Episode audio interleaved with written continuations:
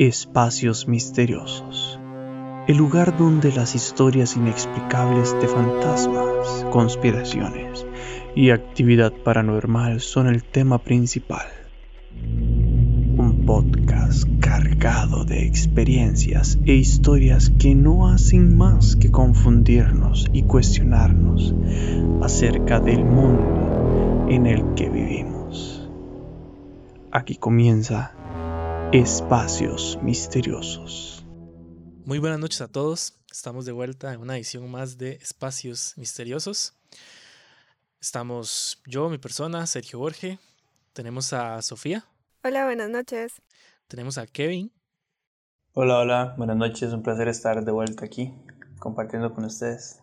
También tenemos a Melanie. Hola, muy buenas noches. Tenemos a Shirley. Hola, buenas noches a todos. Y por último tenemos a Yuri. Buenas noches a todos. Bueno, el tema de hoy es el Triángulo de las Bermudas. Un tema que alza bulla de vez en cuando. Y les voy a dejar a Sofía para que les haga la introducción a todo este tema. Todos tenemos claro qué es el Triángulo de las Bermudas. Todos lo hemos escuchado en realidad y tal vez sabemos así como ok, Triángulo de las Bermudas, cosas raras, pero no sabemos qué es o cuándo empezó como todo esto de las desapariciones o casos de ataques de piratas y todo este tipo de teorías. Entonces creo que es como necesario antes de hablar de, de otros temas o profundizar más en el tema, saber cómo la información general acerca del Triángulo de las Bermudas. Han desaparecido 300 barcos, 75 aviones y han habido... Um, aproximadamente mil víctimas em, de estos casos. Han sido tanto aviones, digamos, comerciales, eh, como aviones de, estos que son como espías del ejército, etc. Todo empezó hace mucho tiempo, obviamente en las épocas del siglo XX pues no había tanto, tanta investigación o tantos medios para saber qué estaba pasando. Em, en este caso todo todo empezó más que todo con el caso del, del barco de Mary Celeste o Mary Celeste, que fue en 1872. Era un barco que iba de New York para Génova, Italia, que llevaban más que todo como vinos y ese tipo de cosas. Y iban una familia, la esposa, el esposo, una bebé y como los tripulantes obviamente ya de la embarcación. Este barco no llegó a su destino, este, lo encontraron flotando sin nada. Entonces era muy extraño porque todo estaba ahí, más no estaban ellos. Luego fue hasta 1951 cuando un hombre que es de apellido Jones eh, lo mencionó como el Triángulo del Diablo. Aún no se conocía como el Triángulo de las Bermudas.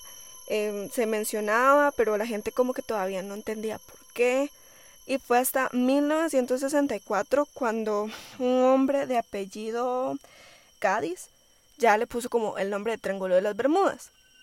Y un año después, o sea, en 1965, este hombre escribió un libro que se llamaba Invisible Horizons. Y este fue donde se conoció ya básicamente como el inventor del Triángulo de las Bermudas. Obviamente es un triángulo, si lo dibujamos, digamos, imaginario obvio, que va de Florida con este, Puerto Rico y las Islas de las Bermudas. Es un triángulo equilátero que mide aproximadamente de 1600 a 1800 kilómetros por cada lado. Entonces ahora ya podemos em, escuchar algunas teorías ya teniendo como la base de lo que es y esto se va a encargar nuestra compañera Melanie. Bueno, muy buenas noches. Como comentó mi compañera Sofía, en realidad existen demasiadas teorías y demasiados casos. Yo investigué un poco y conforme lo que ya sabía, les voy a hablar un poquito de algunos casos que para mí son los más famosos. Como por ejemplo el vuelo 19, creo que todo el mundo sabe de este caso porque eran cinco aviones que salieron de los Estados Unidos específicamente, ya que eran aviones de la Armada de estadounidense y eh, estaban programados para completar un ejercicio de tres horas de vuelo que básicamente ellos lo que querían era dirigirse al este para realizar una serie de bombardeos y luego volver obviamente Eh, sin embargo, los cinco aviones, sí, los cinco aviones desaparecieron. Se dice que antes de que ellos desaparecieran, informaron que habían perdido el rumbo completamente, no sabían dónde estaban, ya que había una grandes nubes y mucha neblina eh, y que su brújula pues no servía. Esto es todo un misterio porque en realidad los restos de los aviones nunca se encontraron, las personas no se encontraron y no era solo un avión, sino que eran cinco. Y tras eso de la Armada estadounidense, que se supone que ellos están bastante preparados en ocasiones así como turbulentas, por decirlo de esa manera. Por otro lado, en 1980 y, perdón, en 1918 un buque de combustible este era súper grande porque era de la Marina igual de los Estados Unidos. Desapareció en esta misma ruta con 309 personas dentro. Ellos eran miembros de la tripulación y pues esto tampoco dejó ni un solo rastro. Y aunque este barco estaba equipado con todos los accesorios que ellos necesitaban y señales de socorro, nunca se utilizaron, las señales nunca se activaron. Esto también es un gran acertijo de por qué si en algún caso que hubieran estado en peligro, mm, no, mm, pues no los utilizaron, ¿verdad? Eh, como dije anteriormente, el Triángulo de las Bermudas es un misterio, es bastante misterioso porque, bueno, ya vimos estos dos casos en los que no solo son pocas personas, sino que involucran cinco aviones, o este otro caso que involucran 309 personas y que no, no apareciera ninguna, es un poco extraño, ¿verdad? Eh, bueno, esto fue lo que yo investigué y lo que sabía ya del triángulo. Por otra parte, nuestro compañero Sergio nos va a hablar un poquito más de algunos casos que él conoce. Adelante, Sergio. Sí, aportando a lo que nos han dicho nuestras dos compañeras, todo eso, las distorsiones, da mucho de qué hablar, todo eso de que las brújulas y que las los sistemas de localización y todo eso falle. Incluso me pareció leer que Cristóbal Colón incluso anduvo por las aguas del Triángulo de las Bermudas y que él notó que la, que la brújula le falló también. Lo contó en uno de sus escritos. Pero bueno, yo les venía a hablar de un sobreviviente que pues logró contar lo que él vio, lo que presenció en el Triángulo de las Bermudas. La historia empieza, él está en una isla de Argos, cerca de Miami es. él está junto a su padre y junto a su socio comercial y salen en una avioneta hacia, hacia, hacia Miami aproximadamente cuando van por 300 metros de altura, él nota el piloto, que se llama Bruce, si no me equivoco, si no me equivoco. Bruce nota una, una nube. Entonces, en, la medida que él va subiendo, él nota que la nube como que lo sigue. La nube no era tan grande, entonces él pues pasa a través de ella y ya, nada pasó. Cuando ya llega alrededor de los 3.500 metros, aproximadamente 10 minutos después, Bruce, pues como que una nube gigante se le aparece de la nada y pues no tiene nada más que hacer que pues atravesarla porque es tan grande y en lo que ya él está dentro de la nube y pues no se ve nada dice que totalmente espeso o sea oscuridad total y que sin embargo habían como destellos, como pequeños destellos, pero no esos destellos que uno sabe que es un, como rayería, digamos, como una tormenta eléctrica. No estaba lloviendo, entonces pues no era eso. Eh, todo en oscuridad total. Sin embargo, él logra ver como un como una salida, como un pequeño túnel, dijo él, que pues lo iba a llegar porque lograba ver ya el cielo despejado por esa zona. Entonces él tomó esa ruta y se fue por ese túnel. Obviamente todos los sistemas de localización de él, el GPS, el radar, todo estaba descontrolado. Cuando sale, cuando logra salir de, de la nube, igual menciona que todavía tenía como una como una nube negra alrededor, como una neblina negra alrededor de la avioneta. Inmediatamente él contacta, trata de contactar a una estación de comunicación, pues de, los aviones y tal. Pero dicen que para solicitar la ubicación, pero no logran dar ubicación. Pasó un ratito y luego ya le dicen, si usted está en el, ya está en Miami. O sea, ya está en Miami. lo curioso aquí es que de esa isla Argos a Miami se duran 75 minutos. Y él duró 46 minutos. O sea, podemos decir que, que brincó en el espacio-tiempo y pues y apareció en Miami. Y así como este hay un montón de casos más así, digamos, todo anda por esa parte, como que hay brincos en el espacio y en el tiempo. Esa es como la, la idea que tengo yo cuando me dicen triángulos Bermudas, saltos en el espacio y en el tiempo. Vamos a ver, Shirley, ¿qué tiene que para contarnos esta noche? Bueno, hola a todos nuevamente. Eh, creo que este es un tema de que le podemos dar cuerda, ¿verdad? Toda, toda la noche. Es, es increíble los casos que, que, hemos visto y que ustedes han comentado y saber que hay aún más cosas sorprendentes que, que cuesta mucho creer. Eh, pero bueno, en lo que yo investigué es es una pregunta que creo que nos surge a todos y es ¿cuál es la realidad del Triángulo de las Bermudas? Creo que nunca vamos a saber cuál es la realidad, nunca vamos a comprender qué es lo que sucede en, esta parte del mundo. Sabemos que sucede algo, pero no, no a ciencia cierta.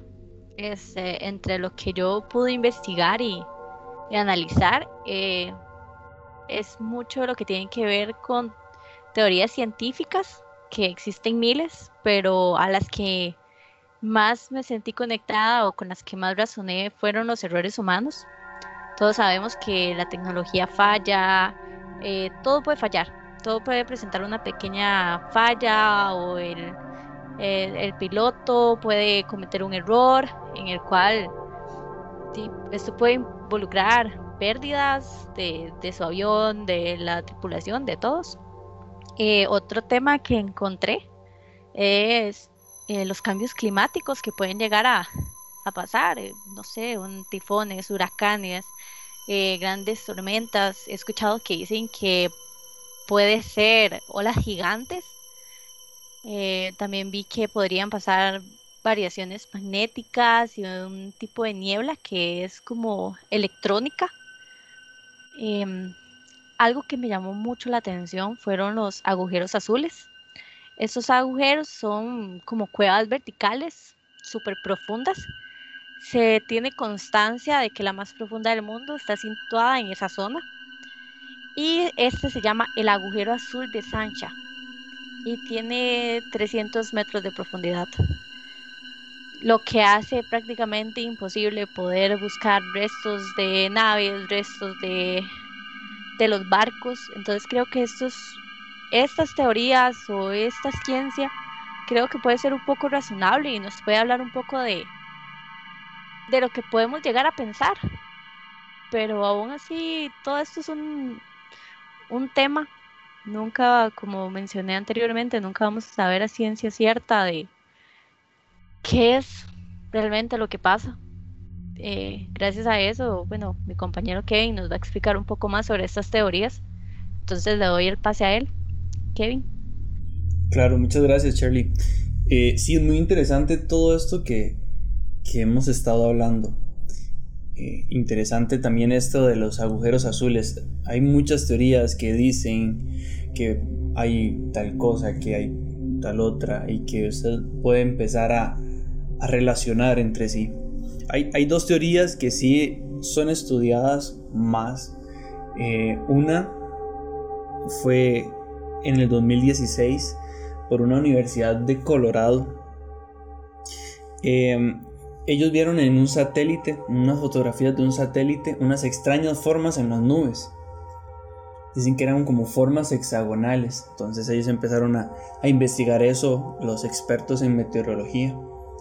Y se dieron cuenta que este fenómeno pasa exactamente en otro lugar, en el Mar del Norte, que es provocado por diferentes corrientes de aire.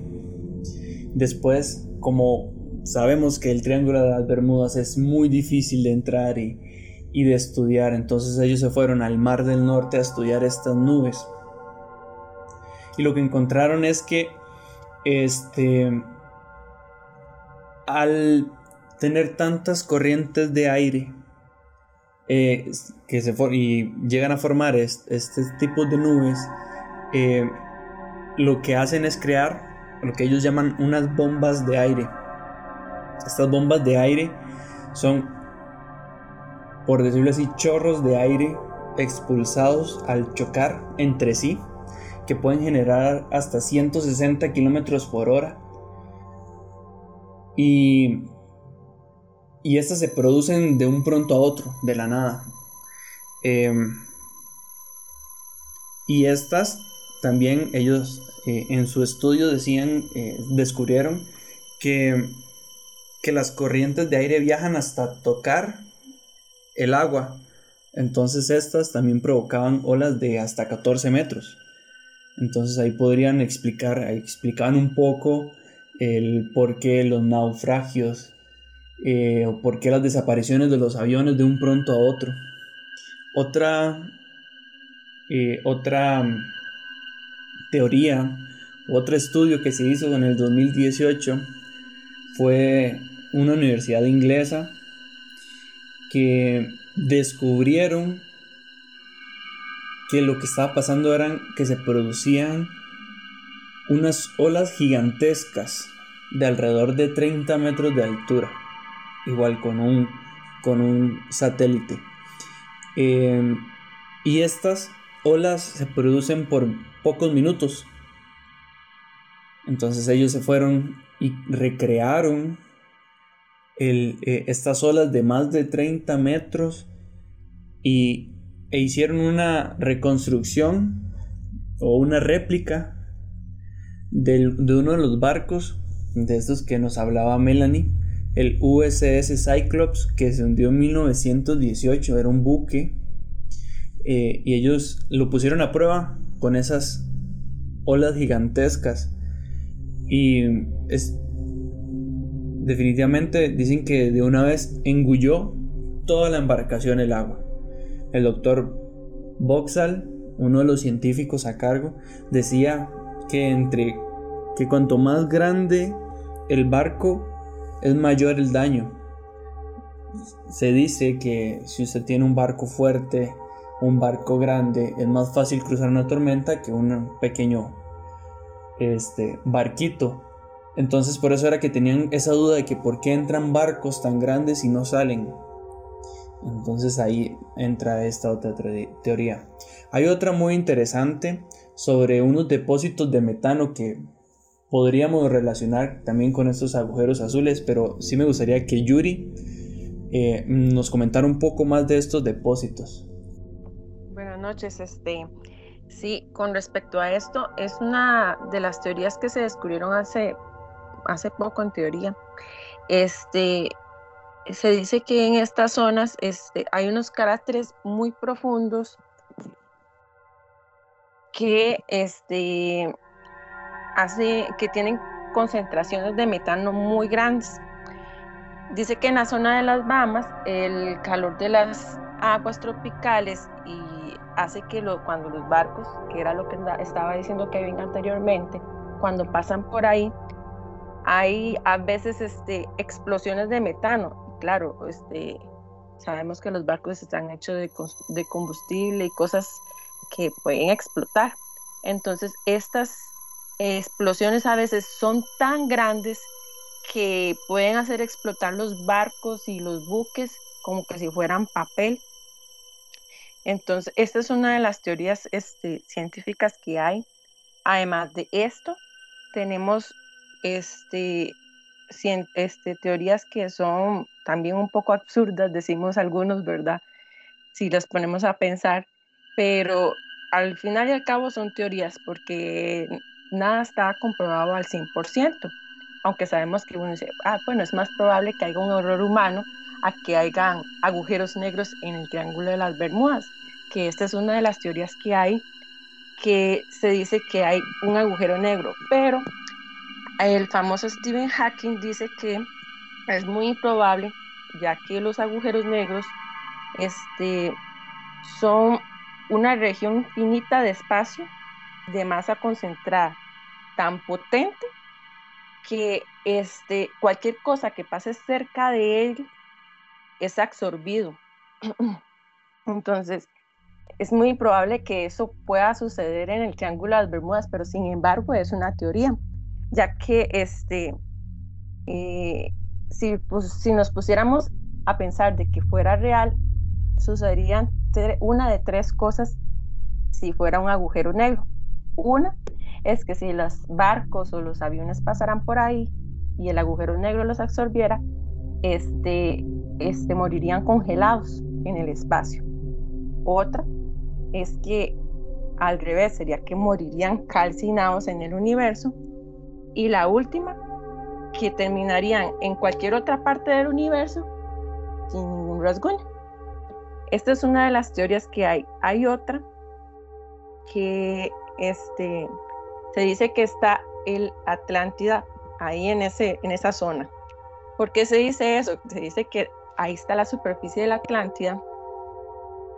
Eh, en algunos diálogos de Platón y Timeo, ellos mencionan esta ciudad. Por eso se cree que existe, porque fue mencionada por ellos dos no sé, tal vez ustedes han visto esta película de la Atlántida que sale en Disney, que salen con unas roquitas que brillan, que tienen energía. En la teoría se dice que eh, estas personas, los, los atlantes que vivían ahí, eran personas con mucha tecnología avanzada, que los hacía, este, pues ser mejor que los, de, los que viven en la Tierra. Pero en la teoría se dice que ellos, eh, la tecnología les salió mal un experimento, entonces ocurrió una explosión que hizo que se fuera al fondo del mar y que sin embargo esos cristales con energía y poder aún siguen sirviendo. Entonces que cuando los barcos pasan por ahí son afectados por estos cristales de energía. Esa es una de las teorías que se tiene acerca de, del Triángulo de las Bermudas. Otra este, teoría que hay es sobre monstruos marinos. Muchos hemos oído hablar sobre el kraken, aunque es un poco absurdo, pero sí sabemos y se tiene constancia de que existen calamares gigantes de 15 metros. Este. Entonces, antes eran los piratas y cazaban más este tipo de animales, por lo que se dice que este, en, esas profundidades sabemos que el mar es demasiado profundo y nadie puede llegar tan fondo, entonces pueden existir criaturas que ni siquiera nos imaginemos dentro del mar. Y estas criaturas pueden ser las que han ido, este, han barrido con tantos barcos, con tantas este, personas que pasan por ahí. Y por último tenemos la teoría de los ovnis. Esa nunca puede fallar, ¿verdad? Siempre tenemos a los ovnis ahí. Se dice que este, esta parte del, planeta es una base donde están los ovnis, donde hacen, este, secuestran a las personas, así como dicen que, lo hacen para este, estudiar la tecnología de nuestro planeta, para usarla en contra de nosotros. Además de eso, también este, hay otras personas que son, tienen más como fe en ciertas cosas, que creen que los ovnis este, estudian a las personas para ayudarnos en el futuro, en, el, en las guerras y todo eso, ¿verdad? Este, si nos ponemos a ver con todas estas teorías, hay, hay para todos los gustos y todos los colores. Este, sin embargo, decimos, pero ¿por qué la mayoría de las cosas suceden en este, en este famoso Triángulo de las Bermudas? Esta zona de, del Triángulo de las Bermudas es como la zona de viaje más cerca hasta Europa. Se llega más rápido a Europa. Entonces, por eso es que han habido más este, accidentes en esta área, por, esa, por esta ruta. Y aún así, aunque no se esté demostrado nada, o sea, como, como han ocurrido tantos accidentes, pueden seguir ocurriendo muchos más donde hayan mayores pérdidas y mayores desapariciones de personas. Estas son algunas de las teorías que tenemos. Definitivamente, como menciono en todos los podcasts, un tema que da para seguir hablando toda la noche. Pero por cuestiones de protocolo tenemos que ir terminando ya.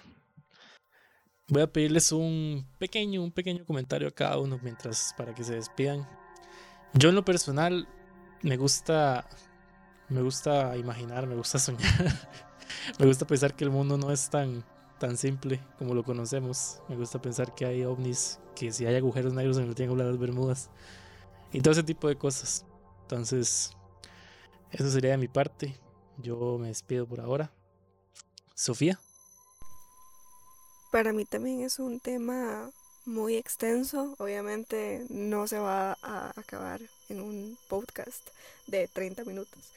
Pero mm, sí me parece importante que la gente tenga esa, no sé cómo decir esto sin sonar como señora así de ser de conocimiento, pero este, de que sigan buscando, eh, no sé, temas que les interese y que sigan aprendiendo, porque en realidad es muy interesante, hay muchas cosas que aprender todo el tiempo, entonces a seguir investigando sobre temas tan chivas como este. Melanie. Bueno, definitivamente es un tema demasiado extenso y demasiado complicado. Como ya han comentado antes mis compañeros, hay demasiadas teorías. Inclusive hasta una vez escuché una de que contiene en ella una ciudad submarina. Eso es un poco loco, ¿verdad? Pero al final yo me quedo con las investigaciones científicas que dicen que hay corrientes bastante fuertes, tanto marinas como aéreas. Para mí es lo más explicable, ¿verdad?